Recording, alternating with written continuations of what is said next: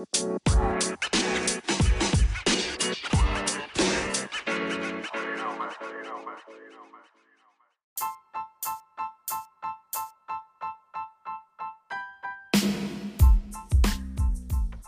guys, and welcome back to another episode of True Tech. Today, I want to talk about more leaks on the S11 or the S20. So, according to Mac Rumors, this phone might not be called the S11, but might be called might be called the S20. So, the camera is most probably going to be a 108 megapixel sensor we know this because Samsung just released a 108 megapixel sensor in one of their videos on YouTube. Again, the model names are still unknown. Some rumors say that we'll get the S11e, S11, and S11 Plus, but we might also, or maybe get the S11, S11 Plus, and S11 Pro, which is a lot closer to Apple's strategy with the iPhone 11 the base model for that line. Okay, so the sizing is a little bit different here.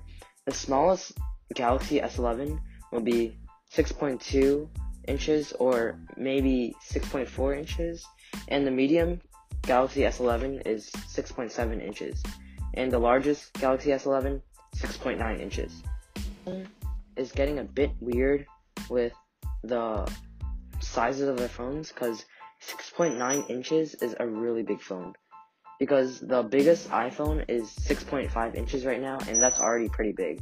And I think 6.9 is a little too much. And we'll also know what processor this phone will have.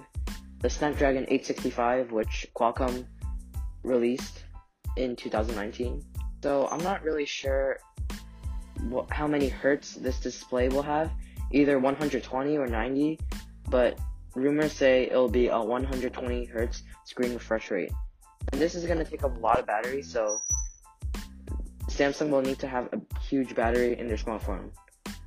This phone is rumored to have an in-screen fingerprint reader, maybe a ultrasonic fingerprint re- fingerprint reader, but we're not sure because Samsung had a lot of problems with this fingerprint reader.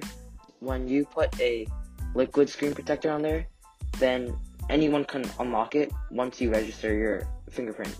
Here's phone, the S11 would be around $1,300, maybe even more. But this phone is probably going to be a lot more than the S10, probably $100 more. And there's going to be a S11 5G model in their lineup.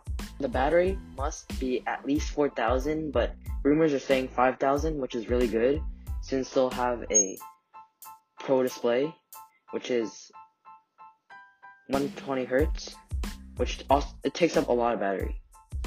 And again, the phone will have a 108 megapixel main camera, ultra wide angle camera, telephoto periscope lens with 5 times zoom, and at least 48 megapixels. The Galaxy S11 Pro will have a time of flight sensor. And also, this phone will have a single punch hole, or hole punch, whatever you like to call it, front facing camera that will not be on the side. Selfie camera will be in the middle, not on the side. And Samsung is going to release this on February 11th, 2020. Alright, guys, that's it for this episode. Catch you guys in the next one. Peace.